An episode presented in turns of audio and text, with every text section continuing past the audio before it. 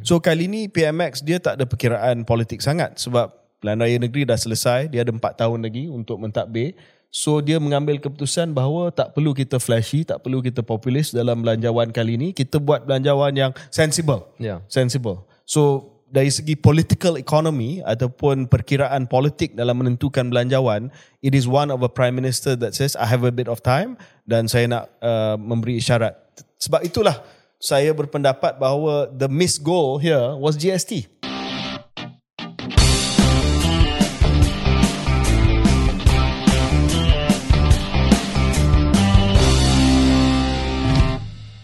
Assalamualaikum, selamat datang ke episod terkini podcast Keluar Sekejap bersama saya Syaril Hamdan. Dan saya KJ, ini kebetulan Apa yang kebetulannya KJ? baju. Oh, adakah kita dihadiahkan baju ni oleh orang yang sama? Uh, Kobin. Ha, Oh ini bukan. Oh, Oh. Kobin dia ada bagi baju batik kepada saya. ya saya nampak gambar. Ya, Ha. tetapi bukan ni. Bukan yang ni. Yang ini Kobin bagi ya? Ha, saya saya Okey. orang bagi saya pakai. Mungkin kena jelaskan kepada pendengar kita Kobin ni siapa. ya. Uh, Kobin ni adalah uh, Muka sahabat Robin. lama, lama kita Datuk Muka Robin. ya. Uh, yang pernah panjat uh, Everest dan Mendaki, uh, mendaki. mendaki, Ya. mendaki Everest uh, dan pernah menjadi esko pemuda UMNO Malaysia. Sekarang ni dah beralih lah, dah beralih angin ke Ya. dia bersatu ke PAS? Saya pun lupa tanya dia. Tapi Perikatan Nasional bersatu rasanya. Bersatu uh, tapi kekal lah Ya. Tapi sekarang ni dalam perjalanan ke Everest Base Camp. Oh yes, dia dalam perjalanan pergi Everest Base Camp. Ya. Uh, tak dapat lagi dia nak mendaki Everest tapi dia sampai base camp dengan Syaril beberapa ada sahabat. cita-cita untuk uh, pergi ke Everest Base Camp uh, sebab saya lihat hari itu Syaril dah berjaya menakluki Gunung Kinabalu. Bersama dengan Cobain Tapi Cobain tak sampai ya. Di Kinabalu dia tak sampai Okey. dia, Kaki dia terseliur uh, Jadi saya sampai Ya. uh, Ada cita-cita Ada cita-cita. Ada cita-cita Base Camp ke uh, puncak Everest? uh, Base camp dulu Base Ya. camp dulu uh, Kita step by step Macam GST Step by step step by step. uh, Step by step so, Step by step.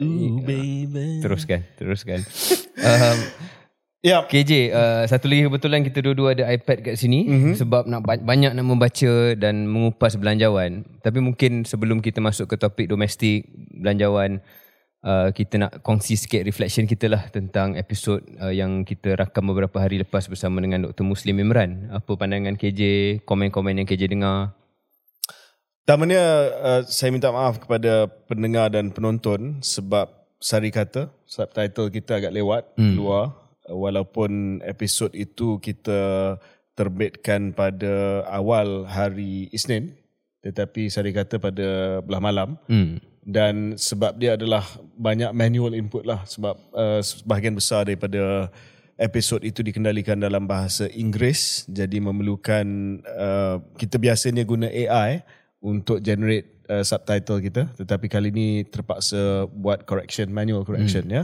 itu yang dari segi teknikal lah yang kedua saya berpendapat bahawa episod ini mendapat sambutan yang yang bagus uh, terutamanya pendengar uh, setia keluar sekejap yang dapat mengikut kupasan daripada seorang yang mewakili Hamas. Saya juga ingin menjelaskan bahawa episod ini dirakam pada hari Ahad, terbit pada hari Isnin mm-hmm. tengah hari dan dalam episod tersebut ialah banyak yang komen berkenaan dengan kenyataan yang dibuat oleh Dr. Muslim Imran mengenai respon daripada kerajaan Malaysia terutamanya daripada Yang Amat Berhormat Perdana Menteri yang subsequent to episod itu keluar telah pun mengadakan uh, perbualan telefon dengan Ismail Haniah Hmm. iaitu ketua kepada Hamas. Jadi saya rasa tak perlulah kita politicize benda ni sama Dan- ada PM lambat ke tak lambat. Uh, yang penting Dr. Muslim telah menyatakan bahawa dia ada harapan melihat Malaysia uh, lebih ke depan Hmm. dan uh, kita melihat sejak 2-3 hari ini ataupun sehari dua ini banyak movement lah Yes. bukan hanya PM telah menelefon Ismail Haniah tetapi Datuk Seri Dr Zamri Menteri Luar kita pun uh, nampak uh, melaksanakan tugas dengan baik dalam menghubungi uh, menteri-menteri luar daripada negara-negara jiran dan juga negara- negara-negara yang ada di rantau uh, Middle East ataupun Timur Tengah. Ya, dan kalau penonton lihat pada saat Dr. Muslim memberikan kenyataan tersebut harapan lebih banyak kepada PMX dan kerajaan Malaysia KJ dan saya kita tak nak ambil kesempatan untuk cuba bakar cocok sebab bukan itu uh, No, no, no, langsung course. uh, tujuannya tapi macam KJ kata alhamdulillah nampak ada gerakan yang lebih uh, tersusun daripada kerajaan Malaysia secara keseluruhannya termasuk kenyataan PMX di parlimen tak silap saya KJ di mana beliau mengatakan bahawa kerajaan-kerajaan kuasa-kuasa barat cuba menekan Malaysia untuk mengutuk Palestin dan mengutuk Hamas. Hmm. uh, tetapi pada pendirian Malaysia Malaysia ada hubungan dengan Hamas. Itu satu kenyataan yang agak uh, agak berani uh, dan agak jelas oleh Perdana Menteri kita. Jadi itu satu peralihan yang lebih uh, positif barangkali dari segi apa yang diharapkan oleh Dr Muslim. Um, tentang episod yang hari itu juga KJ selain daripada disambut oleh mereka yang mahu melihat perspektif daripada pihak Palestin khususnya seorang yang ada kaitan dengan Hamas uh, tak boleh lari daripada dan kita podcast yang cuba memberikan bayangan gambaran yang uh, seimbang. Walaupun kita ada pendirian kita sendiri KJ ada juga uh, kita kena address ada juga beberapa persoalan kritikan uh, tentang uh, kenapa Dr Muslim seolah-olah tidak mengiktiraf bahawa ada uh, kehilangan nyawa civilian rakyat uh, Israel termasuk kanak-kanak Israel. Dan ada di kalangan penonton keluar sekejap yang mungkin orang Malaysia juga yang mahu melihat pengiktirafan itu. Kita kena bagi saya KJ kena mengasingkanlah analisa politik kita yang mahu yang yang mahu menekankan bahawa ini adalah rejim Zionis yang apartheid yang genocidal.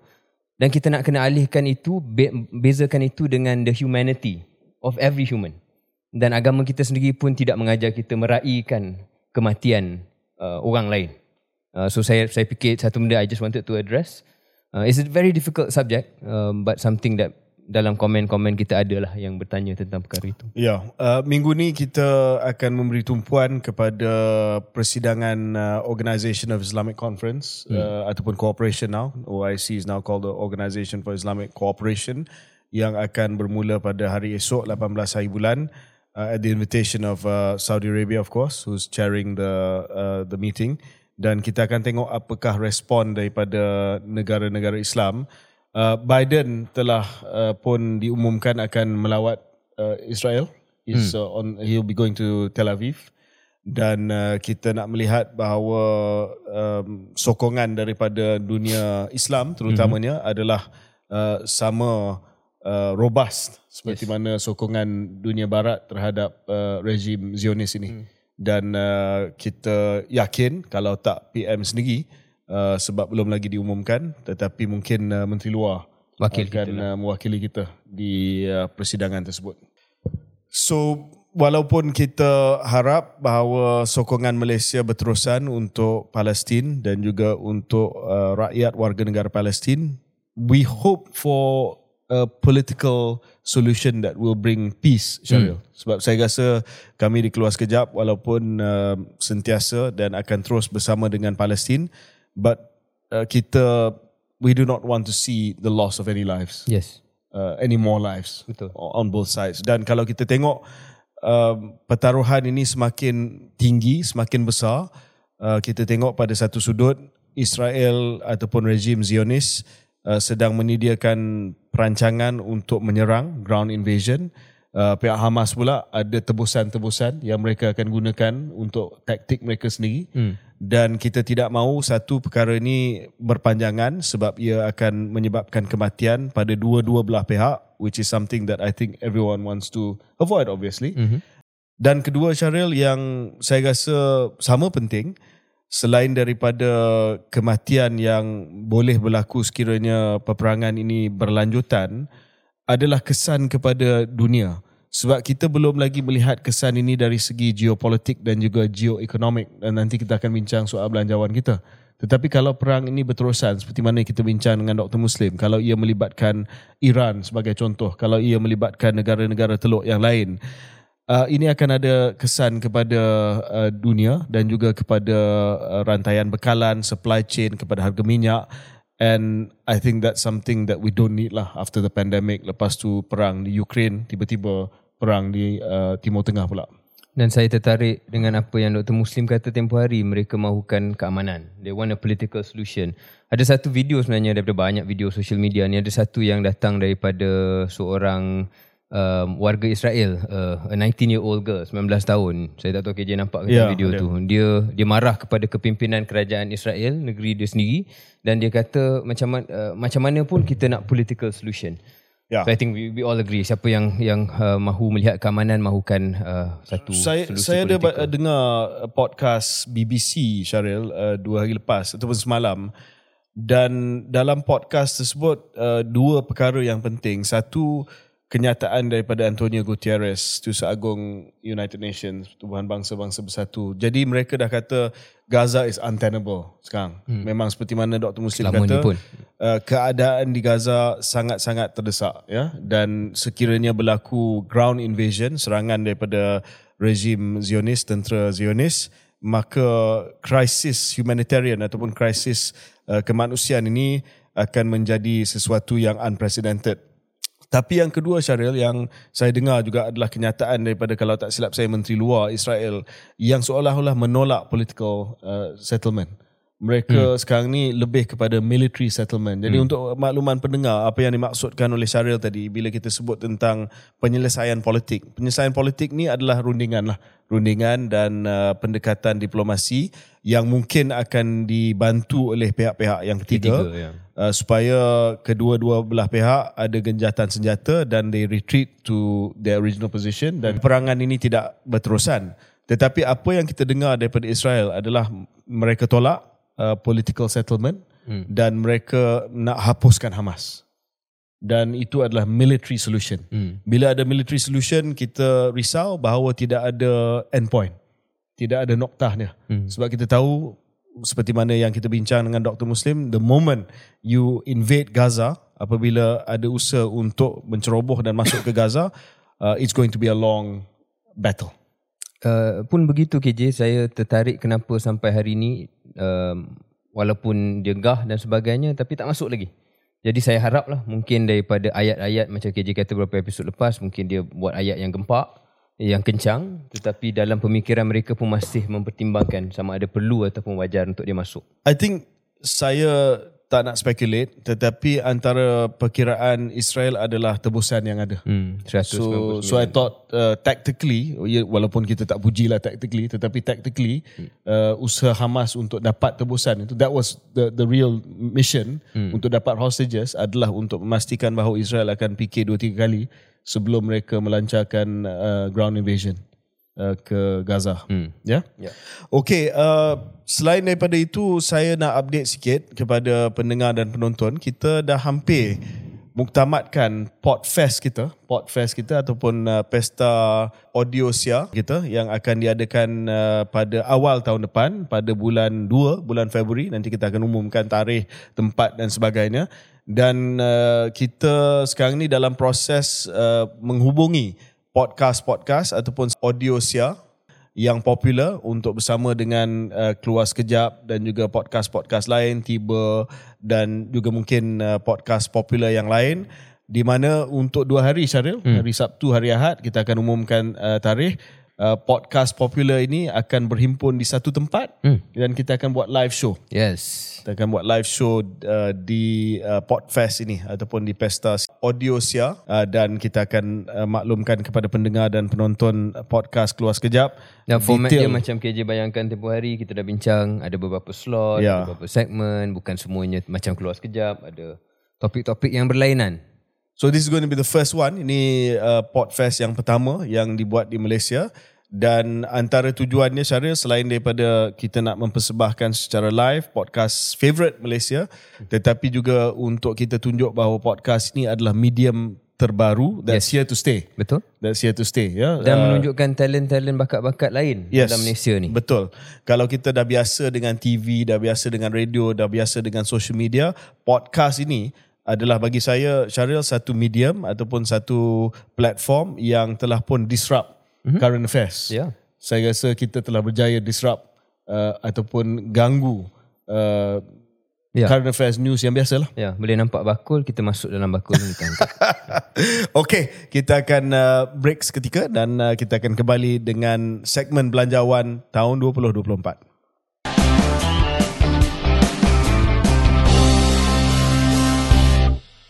Selamat kembali ke episod terkini Audio Sia Terkemuka Malaysia keluar sekejap.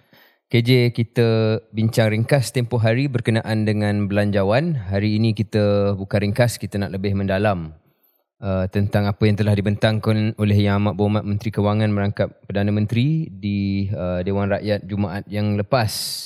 Tiga tumpuan utama belanjawan, tata kelola, favourite, demi ketangkasan perkhidmatan, keduanya penstrukturan semula ekonomi, melonjak pertumbuhan, ketiga peningkatan darjat hidup rakyat KJ dalam semua belanjawan. Dia akan ada tema, dia macam konsultan buat kerja ni lah.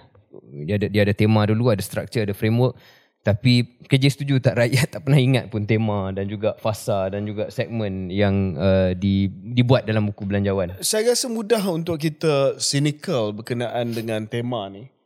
Sebab ialah macam Syaril sebut, saya rasa kalau kita interview 10 orang secara rawak di mana-mana dan tanya mereka apakah tema belanjawan kali ini, mereka mungkin tak tahu. Hmm. Tetapi dari segi policy disiplin penting sebab bila kita ada tema senang untuk kita letakkan segmen-segmen tertentu dan kita pastikan bahawa tidak ada segmen yang telah pun kita lupa dalam bajet. So dalam kita menyediakan belanjawan negara Syaril, hmm. dia selalu ada checklist lah. Checklist pemegang taruh ataupun stakeholder. Okey, orang muda macam mana, wanita macam mana, orang yang pencen macam mana, orang tua macam mana, OKU macam mana, sektor hmm. uh, pendidikan macam mana. So you have to do the checklist. Dan bila dah selesai checklist tu, okey, semua dah dapat insentif ataupun kalau tak da- dapat insentif ini sebab dia. Kita kena meletakkan falsafah di belakang why we decided this segment dapat yang ini, why kita buat keputusan segmen ini mungkin kita kurangkan. So saya rasa walaupun kita boleh ambil pendekatan yang cynical orang tak ingat pasal pendekatan ini, uh, dia memberi satu disiplin kepada messaging kita dan walaupun orang tak ingat, PM boleh selalu kembali kepada messaging tersebut. Eh, hey, saya buat ini semua kerana nak menstrukturkan semula ekonomi. Saya rasa itu uh, yang kedua, uh, tumpuan yang kedua, uh, kedua tu, uh, saya rasa orang akan ingat. If there's one thing they'll remember about this budget adalah usaha untuk menstrukturkan semula. Yang pertama tu tata kelola terbaik, saya rasa itu berterusan, satu team that berterusan dan uh, peningkatan darjat hidup rakyat. I think most budget akan cuba masukkan this uh, uh, this tema elemen yang yang mengatakan bahawa yes walaupun kita berdepan dengan masalah yang agak susah dari segi kutipan uh, cukai, dari segi pendapatan, dari segi ruang fiskal yang semakin uh, sempit, tetapi we do our best untuk memastikan bahawa kehidupan rakyat itu tidak terkesan. Um, fair point KJ. Uh, the only thing is falsafah ni sentiasa bagi saya tak lari jauh lah. Dari satu belanjawan ke satu belanjawan akan sentiasa ada macam KJ kata darjat hidup rakyat. Mungkin belanjawan lain dia tak pakai darjat hidup rakyat tapi dia berkenaan dengan ekonomi rakyat. Penstrukturan semula ekonomi akan ada sentuh tentang bagaimana kita perlukan solution jangka panjang dan sebagainya. Jadi okey, uh, tema tu penting untuk cara melihat bagaimana sampai ke tahap belanjawan yang dirangka. Uh, tapi lebih penting sudah tentu adalah pengisian je lah. Yang ini yang kita nak bincang. Syaril, uh, sebelum kita pergi kepada belanjawan, mm-hmm. boleh tak saya tanya Syaril sebab saya tahu Syaril sendiri ada pandangan yang tertentu berkenaan dengan fiscal discipline terutamanya dengan isu uh, deficit budget ya. Uh, untuk makluman pendengar dan penonton, Syaril uh, seorang yang tak berapa dogmatik lah berkenaan dengan budget deficit ni. Dia dia berpendapat bahawa tak perlu kita meletakkan sasaran yang terlalu rigid berkenaan dengan budget deficit dan uh, fiscal discipline ataupun disiplin fiskal uh, dalam bahasa mudahlah nak tunjuk kepada dunia yang kita belanja dengan berhemah ini mestilah berdasarkan kepada keperluan negara yes. dan kita tak perlu terikat sangat dengan angka yang kita nak tunjuk kepada agensi penarafan dunia kepada pelabur-pelabur dan sebagainya kita sepatutnya jika ada kemampuan dan jika kemampuan itu tidak membebankan kita perlu uh, mengadakan uh, perlu ada kebebasan uh, untuk belanja dan untuk memastikan bahawa perbelanjaan itu tidak terikat dengan uh, angka yang khusus. That's correct, right? That's your position. Yeah, that's correct, my yeah? position. Uh, so oleh yang demikian saya nak tanya kepada Syaril sebab ada satu rang undang-undang yang telah pun diluluskan sebelum pembentangan belanjawan yang mungkin ramai terlepas pandang hmm. iaitu Fiscal Responsibility Act ataupun Akta Tanggungjawab Fiskal yang sebenarnya buat benda yang Syaril sendiri saya rasa tak sukalah hmm. which is to put explicit uh, targets hmm. on fiscal responsibility. Jadi saya nak jelaskan kepada pendengar uh, sebab benda ni ramai yang tak sedar, ramai yang mungkin tak tahu dan ramai yang tak faham. Tetapi uh, ke arah usaha Perdana Menteri PMX menunjukkan bahawa beliau adalah seorang menteri kewangan yang percaya kepada fiscal discipline. So ini branding yang Datuk Seri Anwar nak tunjuk kepada dunia bukan hanya branding tetapi ini adalah sesuatu yang dia percaya adalah penting. Ya sebab last time kita ada budget surplus mm-hmm. adalah waktu dia jadi waktu menteri dia kewangan. jadi, jadi bagi dia dia ada track record sebagai seorang menteri kewangan yang pernah uh, bukan hanya mengimbangi akaun kerajaan tetapi telah pun membentangkan belanjawan di mana pendapatan kerajaan melebihi perbelanjaan kerajaan. Itu yang dimaksudkan sebagai budget surplus. Jadi dia nak tunjuk bahawa dia adalah seorang yang bukan hanya pada tahun 90-an waktu dia jadi Menteri Kewangan tetapi sekarang ni sebagai Menteri Kewangan buat kali kedua dan juga sebagai Perdana Menteri mempunyai fiscal discipline. Hmm. Ya, fiscal discipline. Jadi satu akta tanggungjawab fiskal telah pun diluluskan sebelum pembentangan belanjawan dan dalam uh, rang undang-undang tersebut yang sudah pun menjadi akta bila sebuah rang undang-undang diluluskan oleh parlimen dia jadi akta maka uh, ada explicit target hmm. ataupun sasaran-sasaran yang jelas. So ada empat sasaran penting. Yang pertama adalah jaminan kerajaan dihadkan kepada 25% daripada KDNK ataupun uh, GDP Jaminan kerajaan ni saya nak jelaskan explainer sebelum saya minta pandangan daripada Syaril adalah government guarantee kepada pinjaman. Jadi ini bukan pinjaman yang dibuat oleh kerajaan tetapi pinjaman yang dibuat oleh badan-badan yang berkaitan dengan kerajaan. Sebagai contoh, uh, projek besar uh, MRT. MRT dibuat oleh uh, SPV, hmm. sebuah entiti yang ditubuhkan dan SPV itulah yang akan uh, terbitkan hutang ataupun bond supaya dapat pinjam duit. Uh, kerajaan tak jadi dia tak tak ada di dalam balance sheet kerajaan tetapi kerajaan akan jamin uh, hutang tersebut. Jadi kalau uh, SPV tersebut tak dapat bayar hutang, kerajaan akan bayar hutang tersebut. Itu yang dimaksudkan sebagai jaminan kerajaan. Ini dikategorikan sebagai liability. Jadi kita ada debt dan liability kerajaan. Sekarang ni 1.5 trilion ringgit Malaysia. Debt, hutang adalah hutang yang ditanggung oleh kerajaan secara langsung. Liability adalah antara contoh adalah jaminan kerajaan. Jadi in the past kita risau bahawa jaminan kerajaan ini terlalu besar, maka pertama jaminan kerajaan dihadkan kepada 25% tak boleh lebih daripada itu. Yang kedua, kedua perbelanjaan pembangunan sekurang-kurangnya 3% KDNK. Saya rasa this is a good one. Uh, sebab kita nak pastikan bahawa uh, ada disiplin di mana OPEX kita, perbelanjaan mengurus kita tidak terlalu out of control sehingga kita tak ada duit untuk perbelanjaan pembangunan dan sebagai contoh perbelanjaan mengurus adalah bayar gaji kepada penjawat awam, perbelanjaan pembangunan adalah untuk kita bangunkan hospital, kita bangunkan sekolah. Physical development adalah pembangunan uh, perbelanjaan pembangunan. Ketiga, uh, inilah yang mungkin Syaril tak berapa suka, deficit fiskal tidak lebih daripada 3% uh, dalam EU punya standard. Ha? Standard macam yang Kesatuan Eropah dan Kesatuan ya dalam tiga uh, da, atau uh, tiga hingga lima tahun akan datang in three to five years kita punya fiscal uh, deficit is less than 3% target untuk tahun depan adalah 4.43%. Jadi kita explicit ni. Kita kata in 3 to 5 years dia tak boleh lebih daripada 3%. Uh, mungkin Syari akan kata what happens if there's a pandemic? What happens if there's a, a global downturn? You know, kenapa terpaksa kita teri, uh, mengikat tangan kita seolah-olah uh, statutory. Ini statutory sudah menjadi undang-undang ya. Dan last adalah ceiling hutang negara turun kepada 60% KDNK. Dulu sebelum pandemik, Syari masih lagi ingat di bawah akta yang dulu sedia ada, kita punya statutory limit ataupun uh, had hutang negara adalah 55% daripada KDNK kerajaan hutang kerajaan ya sekarang kita naikkan kepada 65% Fiscal Discipline Act ni nak kurangkan balik kepada 60% so soalannya kepada Syaril uh, sorry for the hmm. long explainer hmm. uh, I know you have some concerns on this Fiscal Responsibility Act kerana dia mengikat tangan kita. Ya, macam KJ kata, tujuan ataupun sebab saya tak berapa selesa dengan satu target sasaran yang mengikat dan yang rigid yang ada dalam akta seperti ini. Macam KJ kata, bukan semualah kita tak kita tak selesa. Tapi yang bab uh, mengehadkan defisit kerajaan tidak boleh lebih 3% daripada KDNK ni satu had target. Uh, yang meletakkan kita sama taraf dengan mungkin negara-negara maju uh, yang boleh dikatakan dia punya sektor swasta sudah lebih rancak dan sebagainya tidaklah memerlukan sangat suntikan fiskal dan juga kerajaan seperti mana negara seperti Malaysia uh, yang saya fikir masih lagi dalam trajectory yang mana perlukan campur tangan dan intervensi yang lebih direct oleh kerajaan.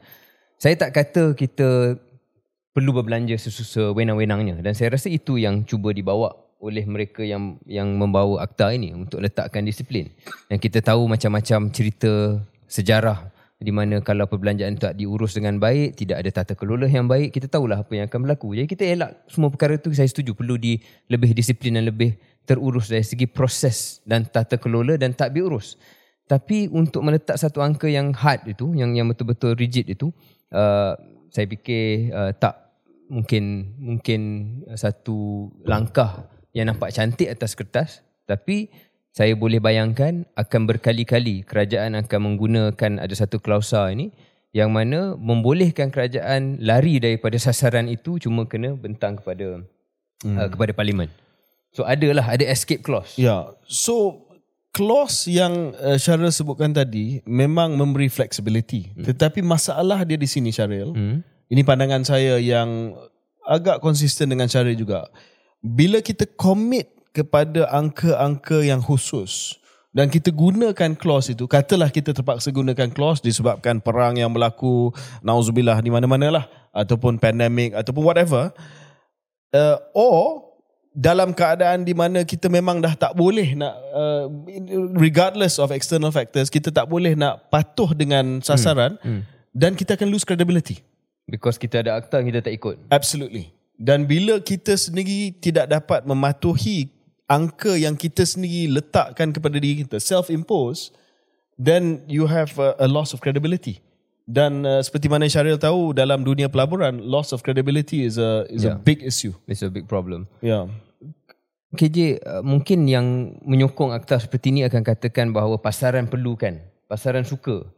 Uh, itu hujah yang saya selalu dengar lah, which saya tak pernah nampak lagi secara jelas. So buktinya begitu. Aduh, uh, Then why? Yeah. Why why kenapa ada keperluan dan kemahuan? Yeah. Adakah ini soal ideologi mungkin dalam kalangan pembuat dasar yang lebih libertarian, lebih free market, tak nak kerajaan campur tangan sangat so dia gunakan perkara ini sebagai saya berpendapat bahawa walaupun PM mempunyai track record dalam sebagai seorang menteri kewangan yang mempraktikkan fiscal discipline ataupun disiplin fiskal, beliau tidaklah seorang yang dogmatik berkenaan dengan hmm, uh, hutang, hutang dan hal-hal seperti ini. Ini lebih kepada usaha untuk memastikan bahawa government shrinks and it shrinks according to a certain target. Hmm. So saya Ideology? pandangan saya lah, pandangan saya this was uh, unnecessary. Hmm. Sebab kita, kita saya rasa kita tak dapat banyak uh, kredit pun. Kredit pun. Hmm daripada fiscal responsibility adalah saya ada baca yang mengatakan bahawa ini adalah indication komitmen yang terbaik pada fiscal uh, disiplin dan sebagainya tetapi saya sebagai seorang yang pernah berada dalam kerajaan dan telah melalui uh, you know the global uh, financial crisis uh, pernah melalui uh, pandemic dan sebagainya i've learned that you need flexibility dan KJ, flexibility yang KJ jelaskan apabila ada pandemik, ada kesusahan dan sebagainya, itu tepat. Tapi KJ juga bagi tahu satu poin yang saya setuju sangat tadi. Tak semestinya kita ada emergency baru kita perlu belanja lebih. Ya. Kadang-kadang kita mempunyai agenda ekonomi yang panjang yang memerlukan perbelanjaan untuk 5-10 tahun. Contoh NETA. Contoh hmm. NIMP. Kalau uh, kerajaan boleh tunjukkan pada pasaran, okey saya akan belanja hutang lebih sedikit. Tapi perbelanjaan saya kepada perkara yang produktif. Ya. Belanja saya adalah perkara yang membolehkan kejayaan NETA dan juga NIMP membangunkan ekonomi. Lepas habis 5-10 tahun, I kurangkanlah balik yeah. perbelanjaan. Yeah. So that's the flexibility yang kita maksudkan. Dan dalam dunia inilah uh, Syaril walaupun kita akui bahawa kalau kita ambil uh, hutang kerajaan uh, direct debt dan juga liability dalam bentuk contingent liability jaminan kerajaan dan sebagainya sudah belun sudah naik sampai ke 1.5 trilion ringgit hmm. but in the overall scheme of things Malaysia is not that prof, uh, profligate lah Yeah. uh, we are not so bad lah No. Kan uh, uh, kalau kita tengok kepada negara-negara barat lagi yeah. teruk Yeah. daripada kita so uh, yeah anyway uh, saya rasa Tak nak panjangkan sangat, dah yeah. dah buat keputusan tetapi kita harus ingat bahawa ini adalah kekangan yang telah pun diletakkan kepada diri kita sendiri Hmm. dan uh, once you've gone down this road once you've gone down this rabbit hole Hmm. uh, you know you, you you better be prepared lah in the future Uh, sebelum kita pergi pengisian belanjawan, delay sikit lagi. Uh, KJ nampak tak headline ada seorang penasihat uh, Perdana Menteri yang mengkritik bajet? Ya, uh, anggota Badan Penasihat Khas Ekonomi kepada Perdana Menteri Profesor Ulung Datuk Dr. Rajah Rasiah uh, bimbang pendekatan belanjawan 2024 tak dapat membantu kerajaan capai sasaran defisit fiskal 3.2% menjelang 2025. Uh, so dalam hal ini ada juga penasihat dia yang yang mahu lebih agresif lah uh, ke arah uh, mengurangkan defisit kerajaan tapi yang menariknya uh, openly criticize your own boss. Um, so boleh buat kalau ahli politik tak boleh buat kerja. Ya, Ni, eh, profesor sekali boleh. lagi saya berpendapat bahawa obsession kepada nak mengurangkan uh, budget deficit ini tak boleh terlalu agresif. Hmm. Sebab kita tak tahu kalau ada satu perkataan yang boleh kita guna sebagai gambaran kepada setahun dua yang akan datang dari segi global economy Syaril adalah ketidaktentuan hmm. ataupun uncertainty. Jadi bila kita bagi gambaran bahawa aggressively cut the budget deficit dengan memberi harapan bahawa it's going to be less than 3% within the next 3 to 5 years, um, hmm. Saya tak pasti dalam persekitaran ini ini adalah pendekatan yang terbaik. Ada Ya. banyak lagi cara Syaril macam Syaril sebutkan tadi untuk menunjukkan bahawa Ada disiplin. di bawah PMX ada disiplin. in penta- cara tak ambil urus, cara kita buat keputusan, tender procurement, perolehan. terbuka, Ya. kita cut down on uh, program-program yang tak memberi faedah, yang tak memberi nilai tambah. Ya. Kita tunjuk bahawa memang ada usaha untuk mengurangkan ketirisan, kita tunjuk bahawa ada usaha untuk memperkenalkan subsidi bersasar. Hmm. Saya rasa there's so much on the table there. You know. But anyway, let's let's Ya, let's move ya, on. ya. Let's move Point- on. point okay. Syaril, uh, mungkin kita start dengan top line lah ya. Saya nak start dengan top line. Benda yang saya sebut pada episod yang lepas sekali lagi saya nak sebut ada yang ialah ada yang perli saya kata kenapa saya puji uh, belanjawan kali ni. Saya per- percaya kepada uh, at least policy and intellectual consistency. Dalam politik ini kadang-kadang kita tak konsisten.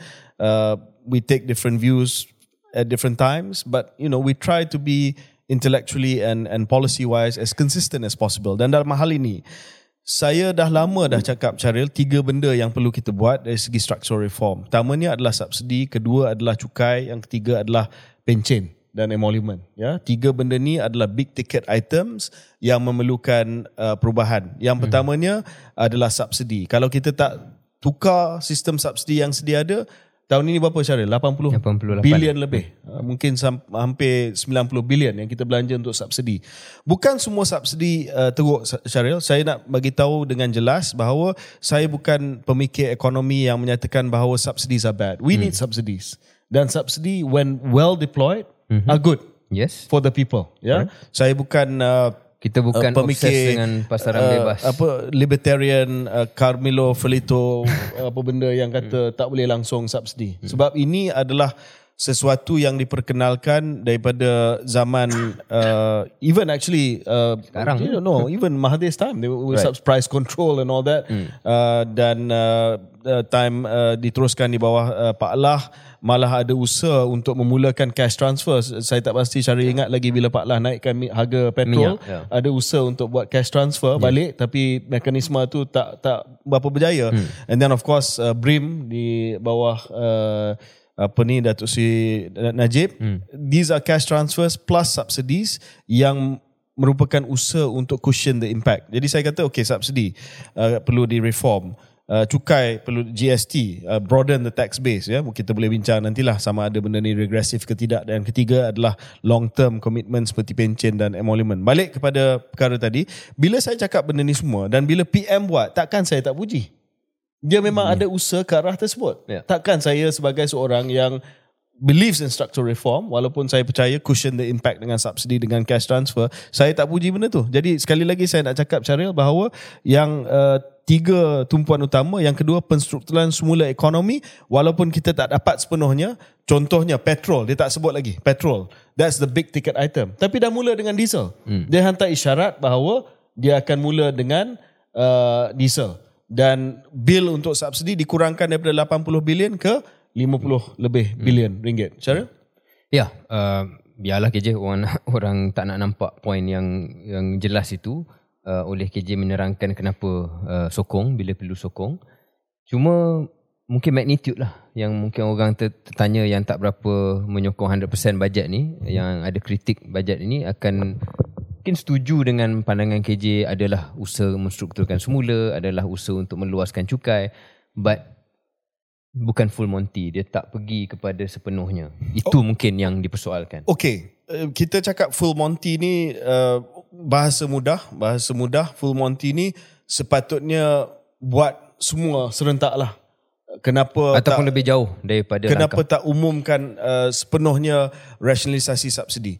Di sini Syariah saya suka perkataan yang sentiasa diguna oleh perbendaharaan iaitu dia punya urutan dia ataupun aulawiyat dia, priority dia, sequencing dia.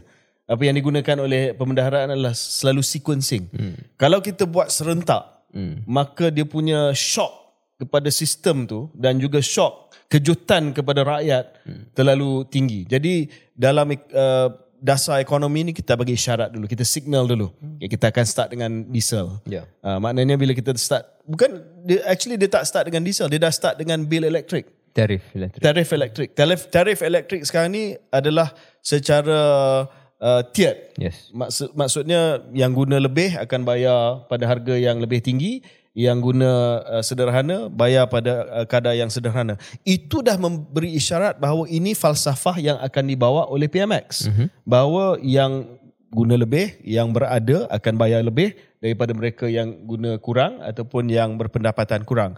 So we know for instance that okay diesel kita dah umumkan kita uh, akan kurangkan subsidi diesel. Maksudnya harga diesel mungkin akan diapungkan ataupun akan dinaikkan. We know what's coming next. Petrol. So kerajaan ambil masa sedikit sebab nak biasakan orang dengan isyarat ni.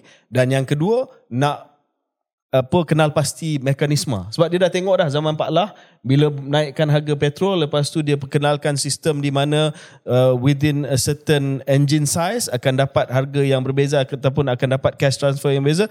Tak berkesan. Orang tak compute benda tu dia kata eh harga naik dan dia tak tak nampak cash transfer yang datang daripada kerajaan ni. So they have to perfect the system ataupun make it as good as possible sebelum benda ni diperkenalkan. Saya rasa poin KJ yang kedua tu yang paling penting untuk pendengar kita faham dan dan fikir mekanisme.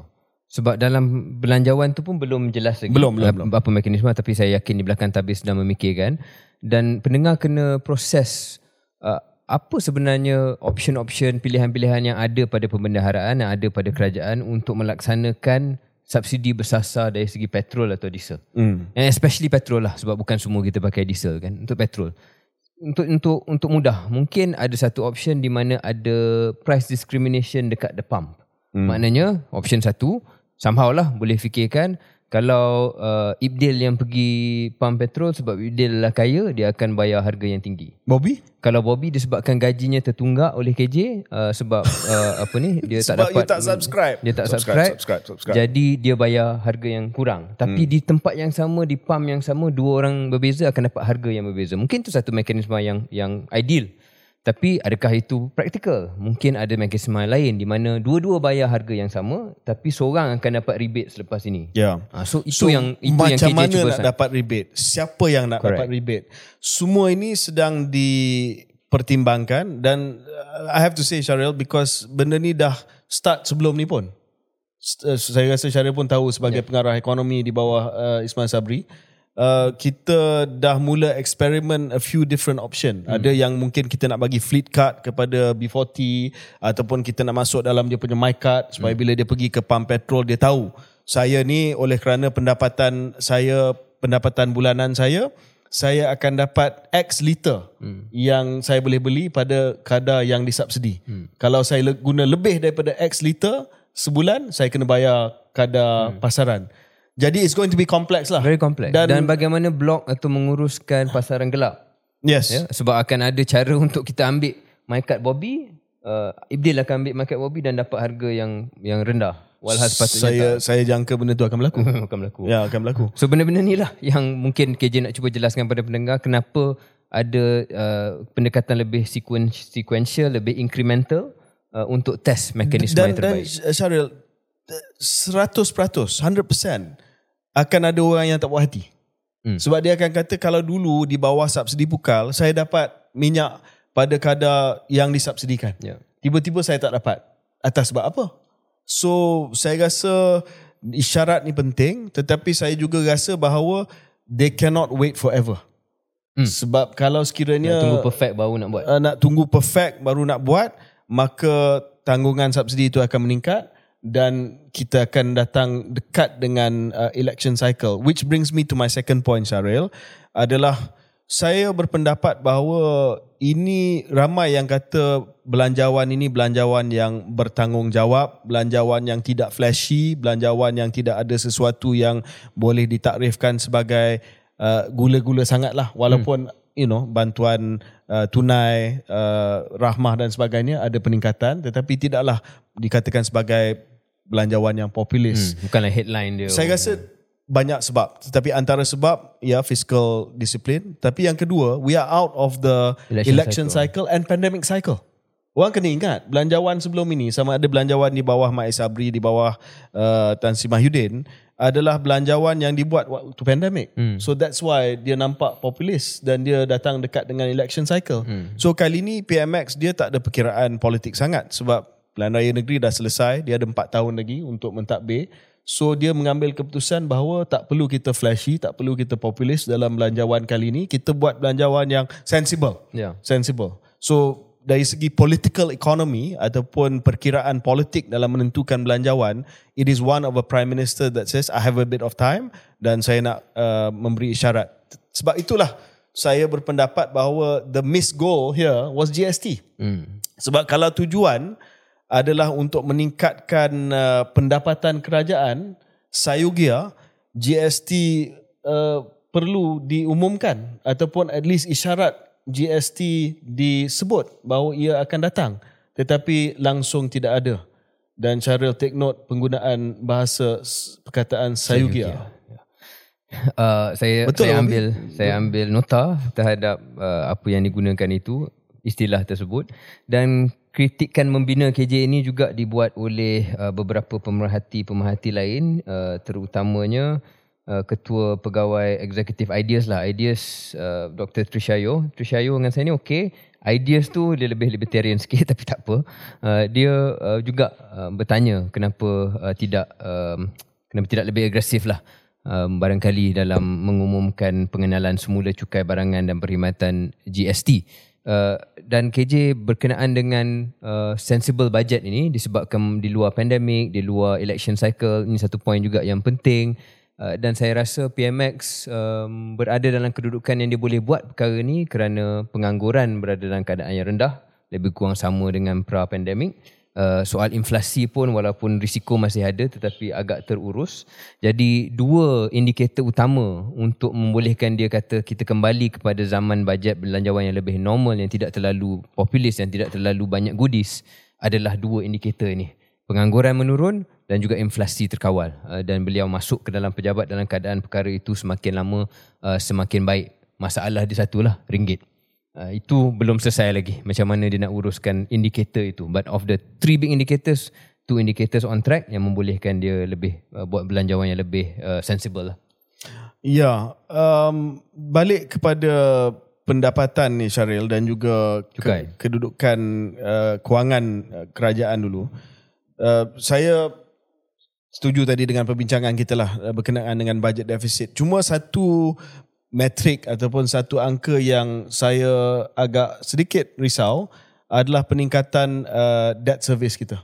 Hmm. Uh, kalau debt service uh, percentage kita uh, kepada GST selalunya Pada adalah KDNK, uh, kepada KDNK Ya. adalah mm, 15%. Hmm. Uh, tetapi pada tahun depan akan meningkat ke 15.9%.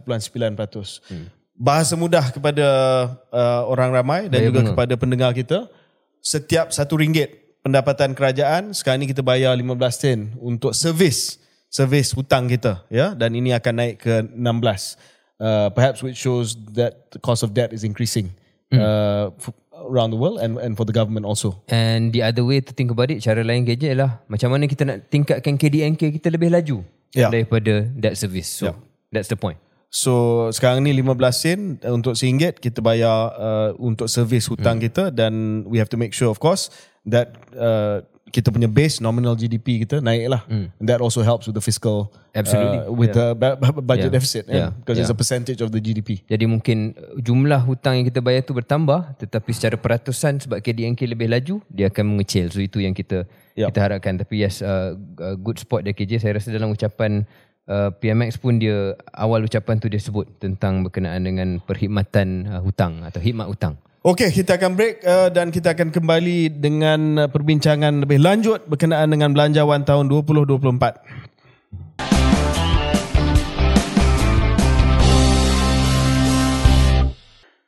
Selamat kembali ke episod terkini audio siar keluar sekejap berkenaan dengan belanjawan. KJ tadi kita bincang beberapa isu, bajet defisit, cukai um, dan juga pendapatan kerajaan. Dan mungkin nak panjangkan sedikit lagi perbincangan tentang pendapatan kerajaan, pendapatan kerajaan. Uh, KJ dari 10 15 tahun dulu uh, ma- masa kita mula kenal sama uh, sesama kita pun kita ada satu istilah uh, petrodollars uh, yang merupakan satu isu dan juga konsep di mana sesebuah kerajaan bergantung harap kepada pendapatan yang datang daripada satu sektor iaitu sektor petroleum, minyak dan gas.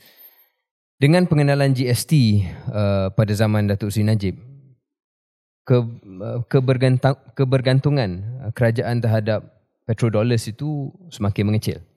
Setelah GST dimansuhkan, sekarang ini kita lihat kembali kepada zaman macam 10-15 tahun dulu di mana pendapatan kerajaan lebih kurang 30% datang daripada bukan hanya dividen Petronas tapi cukai yang berkaitan dengan petroleum, uh, cukai pendapatan uh, syarikat, korporat yang datang daripada industri petroleum lah. So basically petrodollars uh, contributes hampir 30% uh, daripada pendapatan kerajaan Malaysia. Uh, dan ini yang cuba kita alih pada awal tahun 2000-an, 2000 uh, to, early 21st century dan now we are back to where we started KJ. Uh, jadi mungkin di situlah yang kita nak terangkan kepada uh, penonton. Kita tak boleh bergantung terlalu lama terhadap satu sektor atas pelbagai sebab. Termasuklah uh, sebab di mana kita punya deposit minyak petroleum di Malaysia ni walaupun masih ada dan kita bukan kata dia akan habis dan kering dalam masa yang terdekat.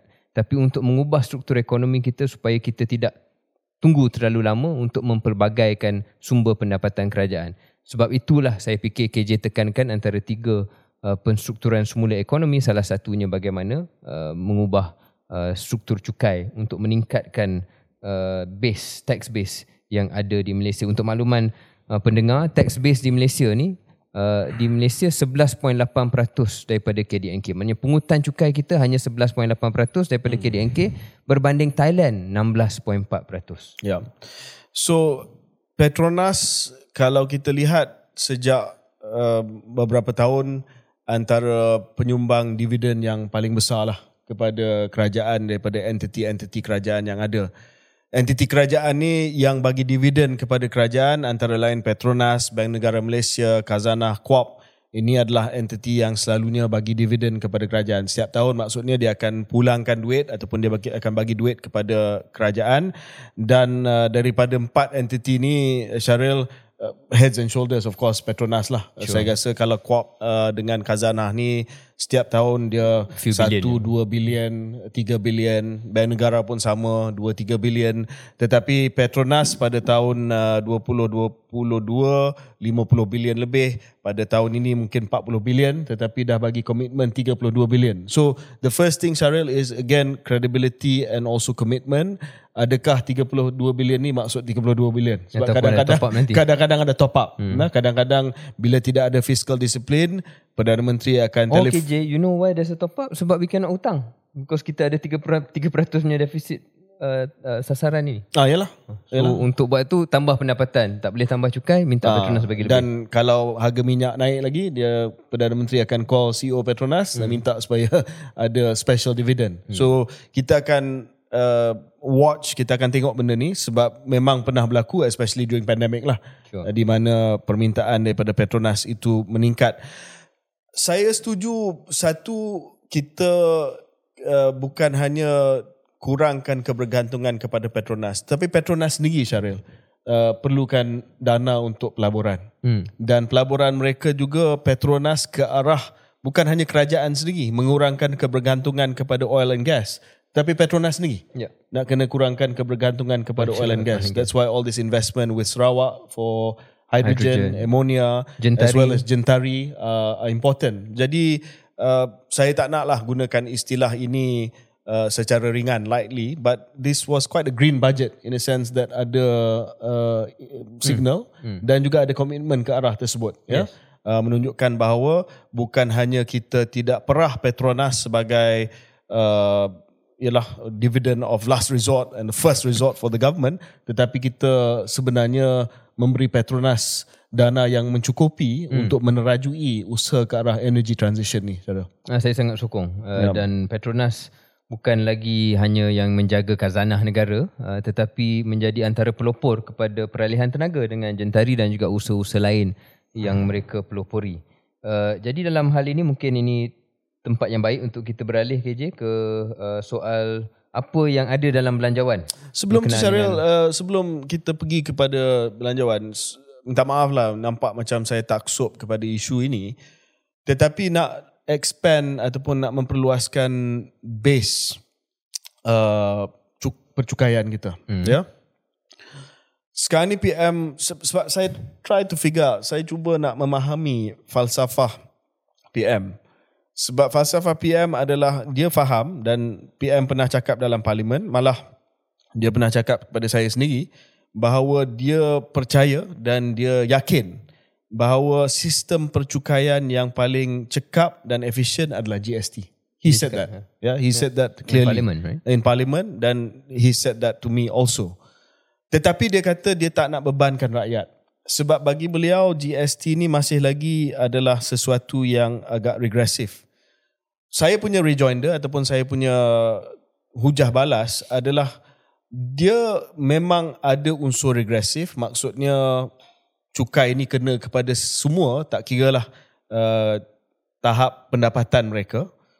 Tetapi kalau kita mengamalkan GST seperti mana yang diperkenalkan zaman Datuk Seri Najib dulu, you can reduce the regressiveness of the GST by having so many items dalam senarai yang dikecualikan ataupun senarai yang, yang zero rated. Sebenarnya saya pernah cakap kepada Syaril, kita antara negara yang senarai pengecualian yang paling besar dalam dunia sewaktu pengenalan GST. Dan saya masih lagi berpendapat bahawa it is the most not just efficient tetapi with exclusion list yang mencukupi dan menyeluruh um, fair way to do this a consumption tax ya yeah? uh, akan ada yang yang tak setujulah um, Bukankah KJ yang yang tak setuju akan kata beza GST dengan SST ni ialah macam KJ dah bayangkan dia ada exemption list lah, dia ada negative list. Maknanya semua benda kena kecuali senarai ini. Ya. Berbanding dengan mungkin SST, semua benda tak kena kecuali senarai.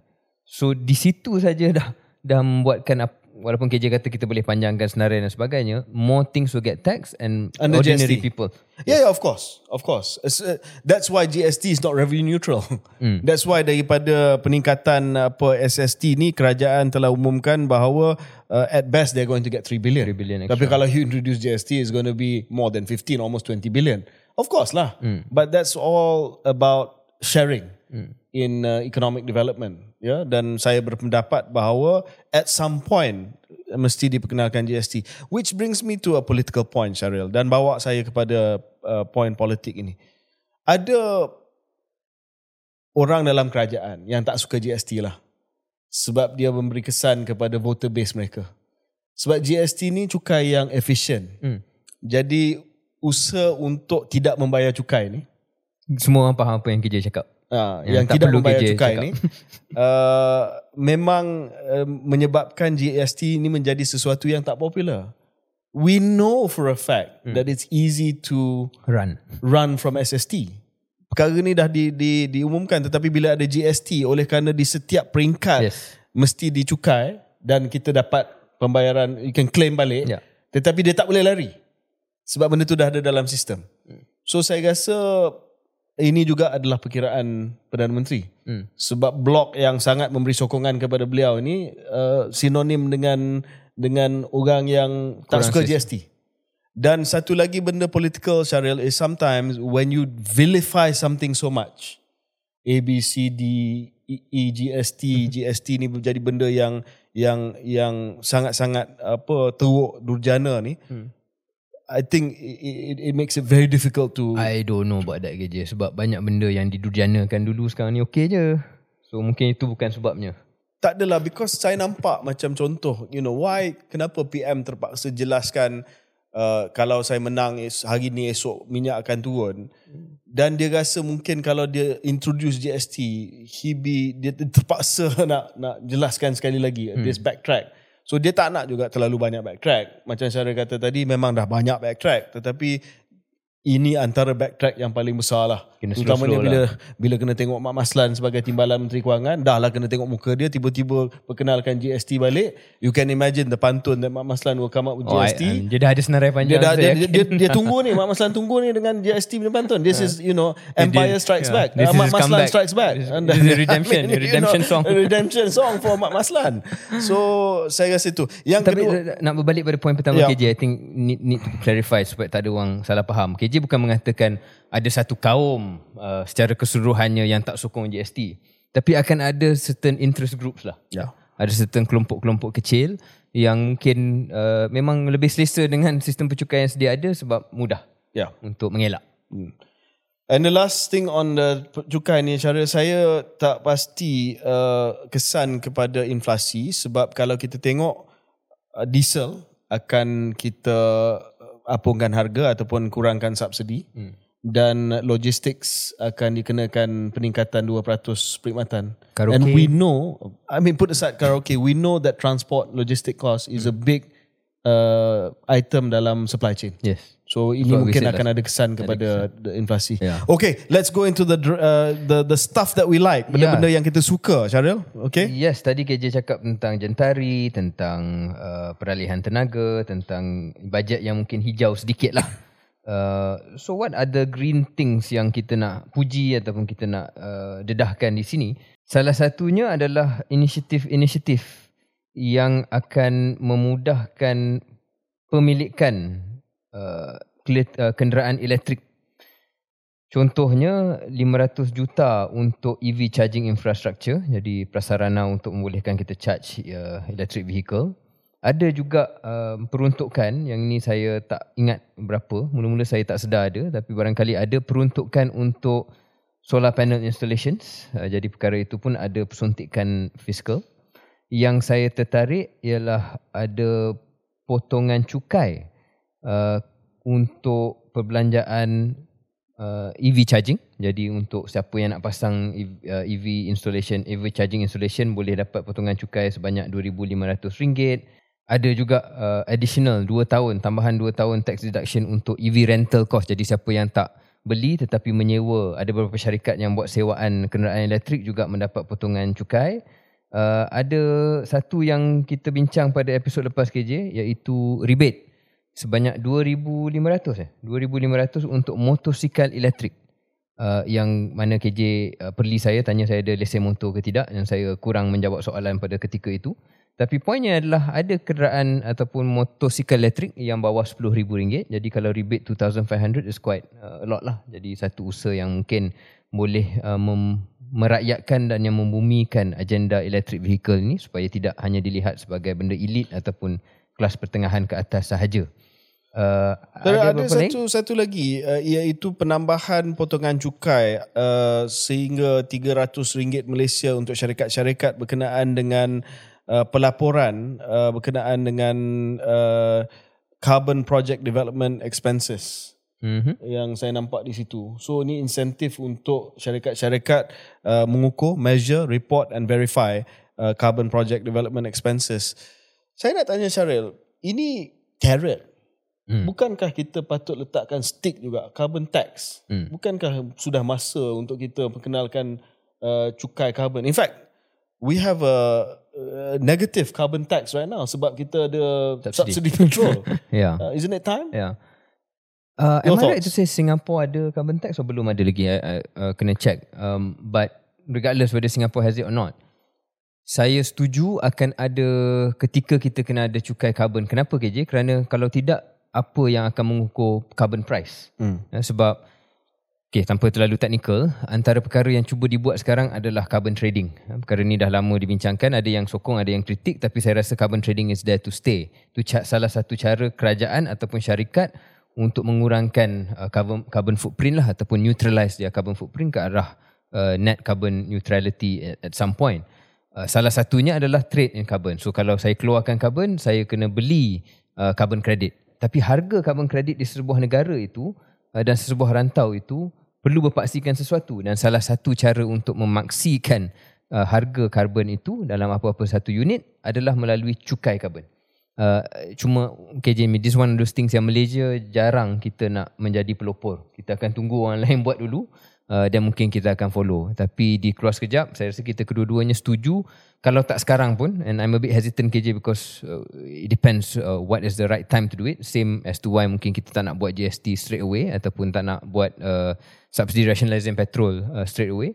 Salah satunya adalah carbon tax. Uh, mungkin dalam masa lima tahun akan datang perlu ada satu komitmen untuk meletakkan cukai supaya boleh jadi paksi kepada harga karbon so bukan hanya dilanjutkan Charil tetapi uh, disebut di sini bahawa kerajaan akan expand scope Uh, dan dia akan masukkan lagi uh, kursus-kursus seperti kursus bahasa, kursus uh, fotografi, kursus untuk meningkatkan kemahiran. Jadi kalau Syarif nak baca, nak baca, nak belajar uh, bahasa bahasa lain uh, boleh dapat apa uh, tax relief up to uh, 2000. I think this is great sebab self improvement lah kita sendiri kena cari benda tu. Ya, yeah, ya. Yeah.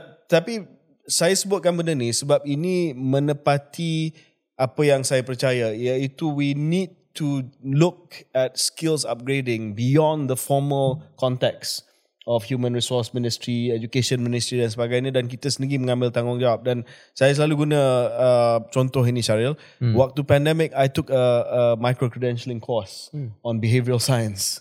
Sebab saya ditanggungjawabkan untuk menteri yang jaga vaksin, saya kena figure out how to increase the uptake of vaccine. I actually hmm. took a night course on on behavioral science. So mm. I think this is this is great. Yeah. Yeah. Uh, allocation for TVET uh, 6.8 billion 68 billion. Uh, saya lihat uh, um, ada usaha untuk memastikan bahawa cukup peruntukan untuk uh, meningkatkan kemahiran pekerja. What else do you like, Syaril? Uh, on on talent sebab salah satu kalau KJ tadi ada tiga paksi ataupun pillar uh, tiga tiang untuk penstrukturan semula ekonomi ni salah satunya mungkin kalau nak tambah adalah soal kemahiran dan soal talent. Uh, so on talent KJ cakap beberapa perkara. Satu yang saya tertarik juga Academy in Industry. Kemahiran hmm, sambil hmm. kerja. Saya tak tahu siapa yang akan own program ni. Is it HRD, Corp ataupun agensi yang lain. Tetapi programnya adalah untuk uh, menambah kemahiran pekerja tanpa meninggalkan alam pekerjaan. Jadi perkara ini juga penting ada suntikan. Taklah besar sangat 70 juta ringgit tapi boleh uh, membantu mereka yang ada inisiatif uh, untuk buat perkara yang sama. Saya rasa dah ada pilot project yang MITI telah buat dengan semiconductor industry mm. uh, of this academy in uh, in industry. Mm. Ya. Yeah? Yeah. Uh, Syaril, satu lagi benda yang saya rasa sudah menjadi tema ataupun sesuatu yang tematik kepada bajet ini dan juga pendekatan uh, PMX. Mm-hmm. adalah fokus kepada projek yang kecil yang mungkin lebih dekat hmm. dengan rakyat berbanding dengan projek yang terlalu mega. Yep. Ya. So ramai yang perli tetapi saya rasa uh, benda ni tak berapa adil lah. Ramai yang perli kata ni adalah antara lain belanjawan jamban. Why? Sebab, Oh, sebab- uh, antara antara uh, benda yang yang hmm. di-highlightkan adalah 150 juta khusus line item hmm. yang khusus untuk upgrade public lavatory ataupun uh, tandas awam. Hmm. Yang tak pernah buat sebab selama ni memang tak ada line item lah untuk Hmm. tandas. Dan benda ni, yeah, you can make fun of it, but I think Jadi impact yang langsung kepada kehidupan 100% Yeah. sampai ada murid uh, sekolah yang tulis sendiri kepada Uncle Anwar ya. uh, supaya tandas di sekolah dia diubah suai. Yes. Ya. Ya, saya ya tak ada masalah Dan dengan dan tu. bukan hanya itu, uh, PM juga fokus ada line item on uh, uh, uh, lampu jalan hmm. supaya dapat ditukar kepada uh, LED lights 150 uh, juta, ada specific allocation ataupun peruntukan khusus untuk um, untuk tampal jalan di kawasan-kawasan uh, accident Ni quality of life budget lah this part. quality of life budget ya A- akan ada orang kata kat- yang mungkin criticize kata projek macam ini tidak memberi memberi kesan gandaan ataupun multiply effect yang sama seperti projek mega of course hmm. uh, you know you, you take uh, public toilet ataupun tandas awam mungkin 20 ribu untuk upgrade kan dia punya multiply effect adalah macam kita buat uh, MRT dan sebagainya Ya. tetapi um, I see where it comes from dan dia selarilah dengan Madani ni Selari dengan falsafah dan- supaya dia mengurus kesusahan dan kepayahan rakyat saya rasa ya, Ya. Uh, yang serupa juga uh, melalui PBT baik pulih pusat penjaja dan pasar awam, Ya. gerai-gerai warung-warung kecil, ruang niaga, uh, MARA, PUNB, UDA di BKL juga akan menaik taraf kemudahan niaga mereka. Jadi pun uh, sama konsisten dengan tema yang kita cakap ni uh, untuk projek-projek yang lebih uh, membumi. You know Syaril, one uh, of the sa- salah satu daripada strategi ekonomi makroekonomi PM uh, adalah untuk memastikan bahawa we we double down on growth lah. Kita harap bahawa kita akan uh, dapat memacu pertumbuhan ekonomi Ya. dengan memastikan bahawa uh, kita memberi tumpuan kepada pelaburan dan juga uh, usaha untuk mewujudkan banyak lagi peluang pekerjaan. Ada beberapa perkara yang saya rasa penting untuk kita highlight dan saya suka uh, untuk kita memastikan bahawa uh, coming back to work is uh, is something that is uh, easier. So sebagai contoh um, pengecualian cukai income exemption untuk childcare allowance uh, ditingkatkan daripada RM2,400 ke RM3,000. Hmm. Nampak benda yang kecil Hmm. tetapi membantu supaya kita dapat melihat lebih ramai lagi ibu dan bapa Hmm. kembali ke alam pekerjaan selain daripada insentif-insentif lain yang telah pun diumumkan untuk memastikan bahawa people can come back to work especially after the pandemic kan Sure. ya Uh, satu sektor yang kita selalu uh, bangkitkan sebagai tempat yang ataupun sektor yang macam kurang sikit mendapat perhatian atau kasih sayang adalah keterjaminan makanan. hmm. Uh, berbanding dengan neta, berbanding dengan NIMP, industrialisasi, berbanding dengan peralihan tenaga, bab keterjaminan makanan ni macam nombor tiga ataupun nombor empat. Uh, apa pandangan KJ tentang apa yang ada yang yang disebut dalam belanjawan? Contohnya subsidi pesawah dan nelayan naik uh, sebanyak 600 juta kepada 2.6 bilion. So selama ni 2 bilion naik 600 juta pada 2.6 bilion. Usaha merin, uh, usaha rintis uh, pilot project lah barangkali untuk menanam padi 5 musim dalam 2 tahun. Jadi untuk tambah yield, tambah uh, keluaran lebih kerap. 400 juta untuk insentif makanan lain bukan padi. Uh, 505, 150 juta untuk optimumkan penggunaan tanah kerjasama dengan negeri. 50 juta untuk buat perolehan tender terbuka untuk baja. Benda-benda yang yang lebih mikro lah. Saya nampak tidaklah satu projek besar dalam keterjaminan makanan ni. Ya, satu lagi yang saya nak cakap adalah keberkesanan perbelanjaan ini. We we always throw a lot to uh, agriculture sector. Hmm. Tetapi uh, nak menghasilkan ke- kecekapan, nak menghasilkan uh, nak mendapat hasil yang lebih tinggi selalu menjadi masalah. Jadi saya harap betul-betul akan melihat kepada increase yield, better use of technology hmm. dan sebagainya untuk memastikan bahawa masalah seperti mana yang kita mengalami 2 3 bulan lepas uh, Dan akan sentiasa masalah, alami dari masa ke semasa. uh, masa ke semasa tidak tidak berulang ya KJ rasa sesuai tak kalau satu badan ataupun pihak kerajaan lah, kementerian kena jelas uh, dengan prioriti keutamaan apa sebenarnya yang perlu dibuat dalam sektor pertanian dan keterjaminan makanannya. Misalnya uh, KJ, number one priority adalah bagaimana kita kurangkan kebergantungan kepada uh, dedak import. So mungkin itu salah satu line item, uh, strategic item yang perlu diselesaikan dalam masa 3 tahun hmm. dan funding akan pergi kepada Mardi, funding akan pergi kepada ini, kepada itu dan kita ada KPI. Mungkin uh, keutamaan kedua selain daripada soal dedak dan ayam, uh, bagaimana meningkatkan keluaran uh, beras. So ada KPI dan budget will go to this place. Dan kita tahu tanah di Perlis mungkin dah penuh tapi tanah di Kedah cukup boleh tambah lagi. Contohlah saya tak tahu. So benda-benda macam tu yang tak nampak ada lah dalam dalam belanjawan ni mungkin pihak kementerian boleh fikirkan. Saya rasa untuk makluman pendengar dan penonton, biasanya bila kita dah dapat uh, line item ataupun semua peruntukan perkara-perkara yang uh, di dikhususkan untuk kementerian-kementerian, sekarang ni kementerian akan mengadakan sesi pencerahan dengan pembendaharaan. Sebenarnya apa yang kita dapat, berapa yang kita dapat, apa yang sebenarnya tambahan, apa yang perkara baru dan uh, selepas itu menteri dan kementerian akan merangka strategi masing-masing untuk tahun 2024 waktu saya jadi menteri Syaril uh, selalunya kita akan mendengar ucapan PM okey ada benda yang dah diumumkan jadi kita uh, take note. Ada hmm. benda yang ada dalam anggaran perbelanjaan tahun depan yang letakkan sebagai perkara ataupun line item Uh, dan ada benda yang tak berapa jelas. Hmm. Jadi kita kena Jelaskan. uh, refer kepada pembendaraan. Selepas itu kita work our work backwards dan kita akan buat um, apa hala tuju uh, gerak kerja kita untuk tahun akan datang lah. So Yeah. that's what's happening now. Okay. Uh, sewaktu uh, pembentangan ataupun perbahasan ini. KJ dua lagi perkara daripada saya. Okay. Uh, satu ialah KJ pada episod lepas telah uh, mendedahkan uh, ataupun saya sebenarnya dedahkan bahawa explanation KJ tentang ekonomi madani itu paling tuntas sekali lah. Hmm. Uh, dan lebih Terbaik tuntas terbaik daripada mana-mana Ya. daripada mana-mana wakil kerajaan madani itu sendiri jadi boleh dapat royalty barangkali tapi salah satu perkara yang KJ saya rasa pernah bangkitkan bersama dengan saya di sini di keluar sekejap adalah bagaimana kita boleh bantu pekerja-pekerja ataupun bantu minta maaf bantu pelajar-pelajar luar yang belajar di Malaysia untuk kekal di Malaysia selepas habis pengajian mereka supaya boleh membantu kepada isu bakat dan talent. Bukan sebut immigration reform kat sini.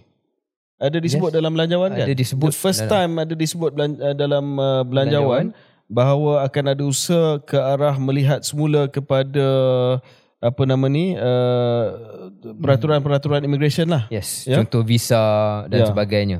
Jadi di sini yang saya catat, pas penggajian lebih mudah bagi pelabur sektor strategik, kita tak apa itu pelabur. Pas lawatan sosial jangka panjang bagi pelajar antarabangsa untuk tenaga mahir industri. Itu kita cadangkan dulu. Itu kita cadangkan. Ya. Ha, royalty tak ada. Berarti tak ada. Eh, tak apa. So, Tapi saya boleh cadangkan cara sebagai Menteri Kewangan kedua. eh, wow. Sebab untuk melaksanakan semua bajet item ini belanjawan ni yang hebat dan dahsyat oleh PMX, dia perlukan seorang yang boleh melaksanakan. Wow. Dan uh, saya recommend lah Syaril sebagai uh, Menteri Kewangan. Memandangkan Cita Datuk sedap. Jo, dia tak nak. Dia nak jadi Menteri Kewangan or nothing oh, kan.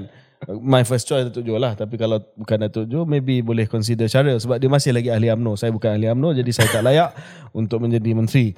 Okay. Jokes, jokes, so, jokes. yes, itu dan nak melihat semula kepada MM2H. Hmm.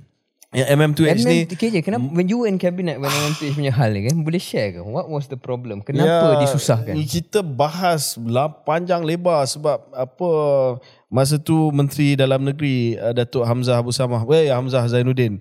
Dia dia nak ketatkan sebab dia kata nak dapat higher quality.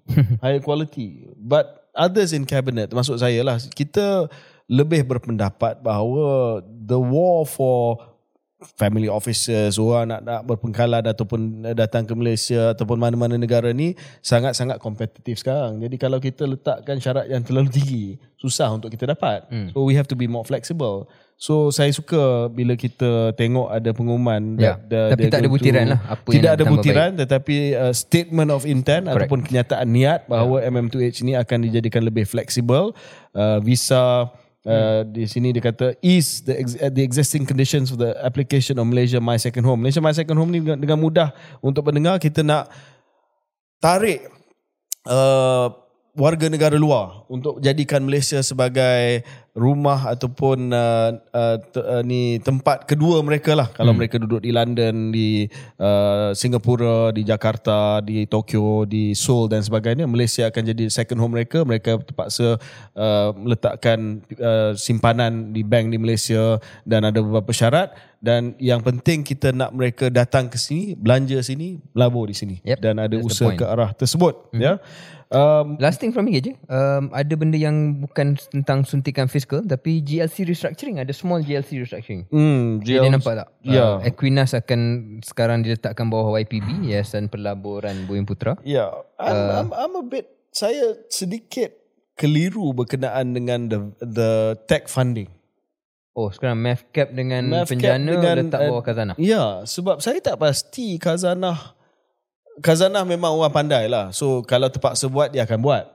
Tetapi ni selama ni hmm. tidak menjadi sangat mereka punya uh, core Focus. business lah. Mereka ada penglibatan dalam Seraya Capital tetapi selain daripada itu they are not a, a, a GP per se. Hmm. They don't operate as a GP. Uh, they don't operate as a VC. Um, so I don't know. So kita tak tahu sama ada um, penjana dengan penjana capital dan juga MAFCAP yang lebih fokus kepada suntikan dana teroka Ya. akan just jadi staff khazanah dan mereka akan masuk dan bergerak Ya. seperti biasa So di bawah ka- payung khazanah. Ya, MAFCAP ini uh, dia walaupun syarikat MOF, syarikat Menteri Kewangan tetapi dia ada dotted line report kepada MOSTI dulu saya menteri. Right. Dan uh, MAFCAP ini sekarang uh, menggunakan fund of fund model lah. Uh, dia bukan uh, syarikat yang secara langsung melabur, dia akan uh, dia Melabur akan pada menggunakan uh, GP ataupun uh, syarikat pelaburan uh, lain untuk melabur. Uh, dana penjana adalah matching ya. Dia akan cari uh, GP-GP yang mungkin uh, dikenali oleh Syaril dan uh, dana penjana akan melabur dalam GP tersebut. So I suppose in a sense the hard work is being done by somebody else lah. Dia nak park di bawah khazanah. Tetapi memang ada strategic direction juga bila kita melabur dalam uh, Yes. dalam VC ni The kita akan allocation minta supaya allocation okay uh, setengah pergi kepada local develop tech companies dan sebagainya so I'm not sure why it went to khazanah anyway Mm. Yeah, we'll we'll see how that pans out. Uh, yeah, jadi ada small uh, GLC restructuring yang diumumkan. Yep. Uh, Banyak anything lagi benda Fiz? saya Yeah. rasa tak sempat kita Tapi pergi kalau satu ke satu. penonton So, ada apa-apa komen boleh boleh komen kita boleh try mungkin dalam episod seterusnya kalau ada kalau rasalah ada part cuma tertentu dalam belanjawan yang kita tak sentuh yang hendak kita kupas kita cuba Ya. tengok dalam Cuma Syaril saya nak sebut uh, lack of uh, apa nama ni mega project lah. Saya sebut pada apa minggu episod lepas saya nak HSR diumumkan, tak diumumkan. Saya juga sebenarnya tunggu uh, sebab walaupun ada penambahan dari segi lima uh, stesen yang dulu dibatalkan untuk LRT 3. Mm-hmm. Saya juga nak dengar uh, MRT 3. MRT 3 ni circle line. Hmm. Dan kalau dibina MRT 3, dia laluan uh, bulatan lah, laluan bulatan. Dia akan lengkap kita punya Klang Valley punya public transport. Walaupun public transport banyak juga bergantung kepada last mile, bus dan sebagainya. Tetapi as far as the rail is concerned, Coverage MRT adalah. 3 ni akan melengkapkan dia punya coverage. Uh, tetapi tak diumumkan oleh Perdana Menteri. Uh, tetapi saya nak sebut bahawa MRT 3 ini uh, adalah projek off budget. Dia dibiayai oleh dana infra. Hmm. Uh, tender telah dikeluarkan oleh MRT Corp tapi saya difahamkan bahawa tender ini telah pun dilanjutkan. Jadi walaupun PM tak umum, ramai yang kata kenapa PM tak umum MRT 3? Adakah MRT 3 ini tak diteruskan? As far as I know, tender itu dilanjutkan still on. Uh, tetapi mungkin dia nak rescale balik lah. Mungkin the original uh, MRT 3 ni terlalu overspec. Ya. Yeah, but okay. I, I thought he should have mentioned it. Saya berpendapat bahawa kalau prak, uh, uh, belanjawan ini dilihat sebagai prosaic, practical, hmm. no bells and whistle, ini adalah masa dia masukkan ya MRT 3 on. Be on. Excitement. Hmm. Excitement. Ya, LRT Pin- Pulau Pinang dah umum. We know the RTS is on track. MRT 3 would have given the isyarat walaupun orang tahu, those in the industry tahu bahawa it's the tender is still on, tetapi dia boleh tambah razzmatazz kepada belanjawan uh, Madani ni. Mungkin soal sequencing juga KJ, communication sequencing dia nak pastikan Dia benda nak simpan, yang dia nak simpan, dia nak simpan. Ya. sequence to a, later time next year mungkin. Uh, kita tengok dan kita nantikan. Uh, saya gembira MOH dapat peningkatan yang besar dan hmm. juga selain daripada itu ada peningkatan uh, excise duty duty excise kepada minuman uh, minuman bergula, minuman gula, minuman sugary drinks, hmm. sugary drinks 40 sen ke 50 sen. Great. Dan uh, pendapatan tersebut akan digunakan untuk Zero tak kena? merawat Coke Zero sugar Zero drink. tak- Ke shouldn't- zero shouldn't sugar? Zero, zero sugar. Syaril adalah uh, peminum tegar Coke Zero. Coke Zero yang dia tambah dengan uh, whey protein. Dan itulah yang menjadi breakfast dia, itulah menjadi lunch dia dan itulah yang menjadi dinner dia. Kita akan kembali ketiga. selepas break ini.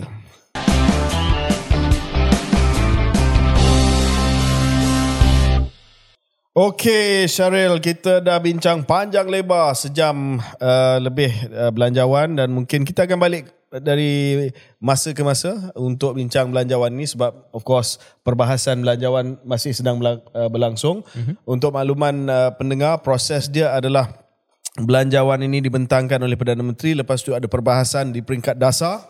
Uh, di peringkat dasar maknanya perbahasan umum siapa-siapa ahli parlimen boleh cakap apa saja berkenaan dengan dasar. Lepas itu dia pergi kepada peringkat jawatan kuasa macam rang undang-undang biasalah. Goes from uh, apa uh, daripada majlis ke jawatan kuasa committee stage untuk bincang uh, peruntukan butiran-butiran one by one. Dan selepas itu akan diluluskan bacaan ketiga diluluskan diundi dan diluluskan dan akan pergi ke Dewan Negara. Dan bila diluluskan oleh Dewan Negara akan diwartakan dan akan menjadi undang-undang penting Syaril. Kerana tanpa undang-undang ini kita tak boleh belanja duit. Hmm. kerajaan tak boleh belanja duit. Okey? Hmm. uh, kita akan kembali dari masa ke masa untuk kita bincang berkenaan dengan belanjawan. Kita nak akhir episod ini kita nak finish episod ini akhirkan episod ini dengan uh, satu sedikit perbincangan uh, perbincangan politik Syaril. PAS menyertai kerajaan perpaduan ringkas sajalah lepas tu kita bincang sedikit question and answer uh, sebelum kita khalas Ya, uh, apa cerita ni tak tahu Syaril tiba-tiba keluar cerita ni. Ya. Um, tapi dia cerita ni cerita ni dia uh, dia datang serangkai lah hmm. uh, Kuala Kangsa Kuala hmm. Kangsa menyatakan sokongan untuk PMX lepas tu tiba-tiba PMX kata dia Dia tak ada jemput. halangan lah. dia jemput jemput hmm. ke tidak ada halangan uh, kerajaan sentiasa bersedia sudah diberikan. untuk bekerjasama dengan PAS ini lain macam ni bro macam dah dah ada percaturan hmm.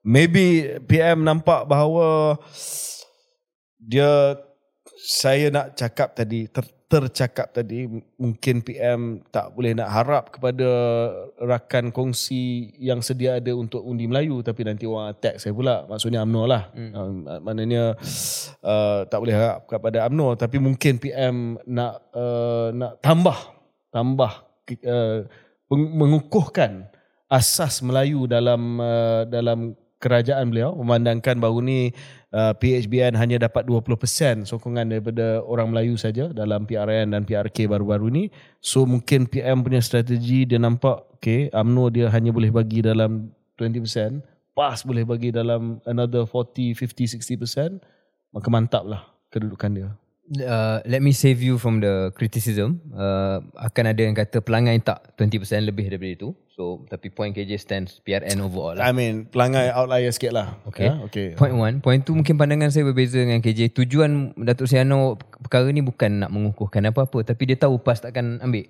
So dia cakap tu boleh menampakkan bahawa dia berjiwa besar. dan PAS ni PAS berjiwa tak berapa. PAS yang menolak lah PAS yang menolak lah sebab uh. saya tengok sini presidennya Tan Sri Tuan Guru uh, Abdul Hadi Awang mengatakan bahawa PAS pegang pada prinsip tidak gelojoh kuasa serta enggan dipimpin oleh pemimpin yang tak beristiqamah. Basically tak mau lah. tak mahu Uh, so dia nampak macam PAS yang menolak hmm. um, dan ada juga kenyataan-kenyataan daripada timbalan Presiden PAS dan sebagainya. Jadi mungkin itu move uh, yang dibuat oleh PM mengetahui apa respon PAS sebenarnya. Ya. Okay. Saya rasa Ya. itu saja kot. Itu saja untuk saya, politik. Saya pun tak berminat sangat politik ni. Saya lebih kepada pemikir Podcast. ekonomi, pakar ekonomi sekarang ni. Wow. Saya, saya tak kisah sangat. Saya uh, politik ni just just very boring lah. Okay. Alright, so, Q&A. Ya. Ya. Uh, Okay, uh, Mrs. FXIXSXJ dia uh, ingin membuat petition untuk Syaril flex his arms. I saw this and I was hoping tidak diminta. Hmm.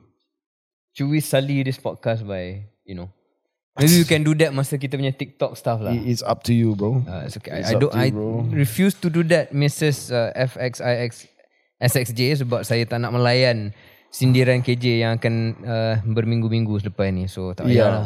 Okay. But you can come to the gym that I go to then. Hmm. Maniraj David, KJ or Syaril pernah kena buang sekolah or gantung seminggu sekolah? If yes, why? Tak pernah. Tak pernah, eh? I was a good boy ataupun tidak pernah kantoi. Saya tak pernah uh, digantung ataupun dibuang. Saya pun antara pelajar Skema. bukan hanya cemerlang tapi pelajar uh, uh, pelajar contoh, pelajar hebat dan uh, bakal pemimpin negara. Uh, tetapi saya saya sekolah asrama Syaril. Hmm. Saya pernah kena grounded. Okay. Maknanya uh, asrama ni uh, kadang-kadang kita boleh keluar pada hujung minggu. Tapi saya pernah uh, di uh, denda hmm. tak boleh keluar pada hujung minggu Sebab? sebab uh, waktu sebelum di asrama saya ni sebelum kita dibenarkan keluar dia akan buat uh, check spot check lah dia akan tengok spot check dan uh, What did they find? huh? What did they find in your What did they backpack? find? ada sampah saya tak sempat nak buang jadi saya letak sampah tu dalam almari saya Oh itu je? itu saja Itu uh, saja. nothing scandalous nothing scandalous Nothing scandalous you would say. yeah. yeah. Um, Okay, ni masih lagi berkenaan dengan uh, otot Syaril. Aaron 0203. Hi Syaril, how long have you been lifting weights? Uh, and what's your lifetime SBD max? SBD ni apa Syaril? Steroid body density, is it? What's SBD? SVD is squat, uh, bench and deadlift. Oh, Uh, okay. Tiga aksi yang paling asas lah Ah, dalam uh, dalam sukan Yeah. uh, weightlifting ni. Uh, I've been lifting weights seriously semenjak tahun 2017, 16 17. Uh, my lifetime max adalah berapa berat saya boleh ni. Squat saya paling banyak 140. Uh, bench press saya paling banyak 95. Satu rep. Sembilan- uh, bench press 95. Adakah 95 ni more than your body weight? Of course. Oh, you're more, more what is your body weight? 60. 60. Now 63, 64. Okay, okay. 63, 64. Dan adakah ia penting untuk kita sebagai seorang yang sasa yang uh, sado uh, sado ni uh, uh, kita cantumkan perkataan besar dan bodoh jadi sado um, adakah uh, ini penting untuk kita bench press lebih daripada uh, berat badan kita Yes, itu cara kita uh, mengukur sama ada seorang adalah novice beginner seperti KJ Ya. yang mungkin hanya bench press kurang daripada berat badannya sendiri okay ataupun kita adalah intermediate macam saya saya rasa kita kena buat keluar sekejap kat gym ni and my deadlift was also 140. 140. There you go. There you go. Okay. I'm still asking because you're slow. Um, di soalan yang berkaitan Z Zunorai dengan Sulhi Khalid. Okay. Soalan pertama, if Sharil is KJ's mentee, then who is Sharil's mentee? Dan soalan yang berkaitan, if Sharil is KJ's protege, who's Sharil's paduan? So I think the first thing you have to clarify is, are you my protege? I'm the one supposed to answer this. No no I mean nak nak jelaskan Yeah. soalan ni dia ambil dia mengandaikan bahawa you are my protege lah. Tapi soalan sebenarnya Yeah, yeah, yeah. adalah kalau Siapa? ini adalah turun temurun ya, saya ada Syaril. Who's your Syaril I suppose. Yeah, yeah. Yeah. So your first question, am, is it fair lah? Assumption asal tu. Yes, yes. Uh, fair assumption saya masuk ke dunia politik ni melalui KJ Okay. Uh, dan hubungan kita ada naik ada turun Yes, yang yes, belakang ni semua tengah gelap sebab ada masa kita gaduh uh, So tetapi but, okay ni, uh, just just for the you know uh, kita nak menghiburkan orang lah pada akhir episod agak serius ni. hmm. Uh, is it like Anwar and Mahathir? you know we'll get mocked for this you even mentioning that right like as if we're Anwar and Mahathir uh, no lah not that bad Yeah. Anwar and no it's never been that bad Yeah. dia lebih kepada Because I won't jail you. I won't jail you and you won't stab me in the back lah. Yes. But it's more of abang adik yang ada masa tak bersetuju lah. Ah, Okay. it's, it's that. It's Okay, that. It's not, okay. It's not Alright. adversarial. Okay. Um, And and who's yours? one of my regrets is I don't think I have one. Tak ada. Uh, saya tak dapat, saya cuba um, Yeah. dan ada beberapa kawan-kawan yang saya fikir kalau saya kekal lebih lama dalam politik boleh capai ke tahap itu. I was on the way. Oh. Uh, but uh, dibunuh dengan kerjaya saya dibunuh dan dia tamatkan dengan, dengan hebat dan dahsyat. Dengan kejam. dengan kejam. dengan Jadi kejam. saya tak sempat jadi contoh tak sempat jadi ketua Pemuda Malaysia untuk groom eh. So Ya, ya. adalah half-half. So we'll Okay, see. We'll okay, see. okay. Uh, Alright. Uh, sorry, let me just ask one. A bit more a bit more serious. Navish Nair. When did SH switch from iPhone to Samsung and why? Uh, I only use iPhone once many years ago for a few months. Tapi mm-hmm. saya suka uh, Android yang boleh uh, ada customizability lebih. Although some people dah cakap dengan saya better pakai iPhone sebab susah untuk kena hack. Betul ke? Uh, dalam pengalaman saya yang saya tahu lah. Hmm. Tak ada kena hack pun. Tetapi yang saya tahu lah. Hmm. Uh, manalah tahu kan. Ahem. Satu soalan yang serius sikit daripada Belerong Anak Usuk. Ada apa-apa komen tak bila China bertindak menghentikan ekspor beras mereka? Ni bukan China je, banyak negara yang menghentikan ekspor beras. Hmm. Uh, mungkin sebab itu kita cakap tentang keterjaminan makanan. Uh, dan itu salah, salah, salah satu penyelesaian yang lebih tuntas untuk Malaysia. Anything you would add, KJ? no, I think that's that's uh, sensible. Yeah. Jap, Um, jap, jap. KJ, what's MU's main problem? Do captor nama dia. The Yeah. players, Ten Hag or the owner? Ha, owner ni apa cerita? ah? Dia ada tarik ada satu offer So 100% and uh, was cancelled. Sheikh kita daripada Qatar saya dengar dah tarik diri hmm. dan um, apa Sir James Radcliffe uh, businessman daripada UK uh, nampak macam dia akan masuk lah. Saya nampak Glazers ni diorang ni Tak nak jual pun. dia tak nak jual dia nak duit. Sebab tu dia invite Radcliffe untuk masuk. Sebab Radcliffe akan jadi minority stake. Ke arah katanya akan uh, akan jadi majority owner satu ketika nantilah. But the Glazers will still be in charge. I don't like the Glazers. I think they need to go sebab uh, ownership itu ada pent- adalah penting untuk set the direction for the club untuk meletakkan ambition untuk the club. Bila ada pemilik macam Glazers ni yang telah preside ataupun yang telah uh, ada sewaktu zaman gelap uh, Manchester United saya rasa tidak ada sinar di hujung terowong. Manager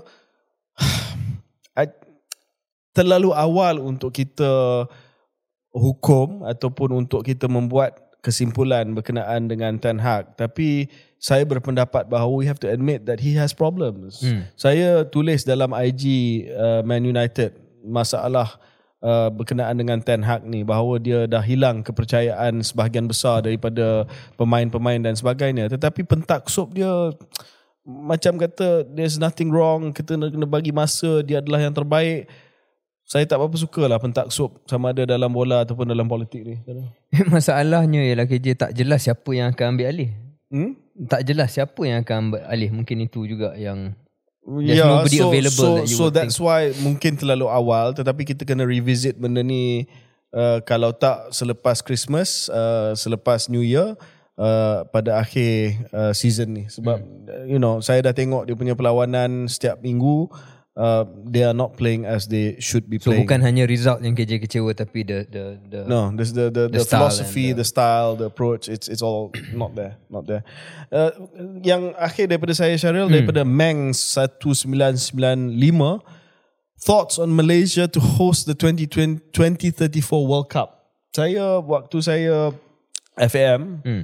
uh, saya timbalan presiden FAM, lepas tu saya menteri belia dan sukan. Uh, saya berpendapat bahawa Malaysia okay lah put aside the fact that you know kita masih lagi belum on merit boleh layak untuk Piala Dunia mm-hmm. tetapi kita dah explore. Kita dah explore uh, option untuk menjadi tuan rumah bersama. Dan benda ni kembali dibincang semula terutamanya bila uh, Presiden Majlis Olimpik Indonesia datang ke Malaysia Eric Thohir uh, dia juga adalah uh, Presiden Persatuan Sepak Bola Indonesia. Untuk kita buat joint bid Malaysia uh, Indonesia dulu waktu saya kemukakan idea ini uh, Thailand dan mungkin Vietnam katanya Australia pun nak masuk. Uh, sebab sekarang ni FIFA lebih terbuka kepada bidaan daripada beberapa negara untuk menjadi tuan rumah. And of course they are expanding the number of teams in the World Cup now. So tak adalah semua merebut, uh, berebut satu tempat dalam World Cup. I think it's something we should consider. Hmm. Lebih-lebih lagi kita sedang menang di bawah uh, jurulatih uh, Korea kita sekarang ni. Kita tak pernah kalah. Dan malam ini, hari ini adalah uh, hari Selasa, 17 hari bulan. Malam ini adalah final Pesta Bola Merdeka hmm. Malaysia lawan Tajikistan hmm. dan kita harap Malaysia akan muncul Harimau Melaya akan muncul sebagai juara Pesta Bola Merdeka tahun 2023 insyaallah okey okay. terima kasih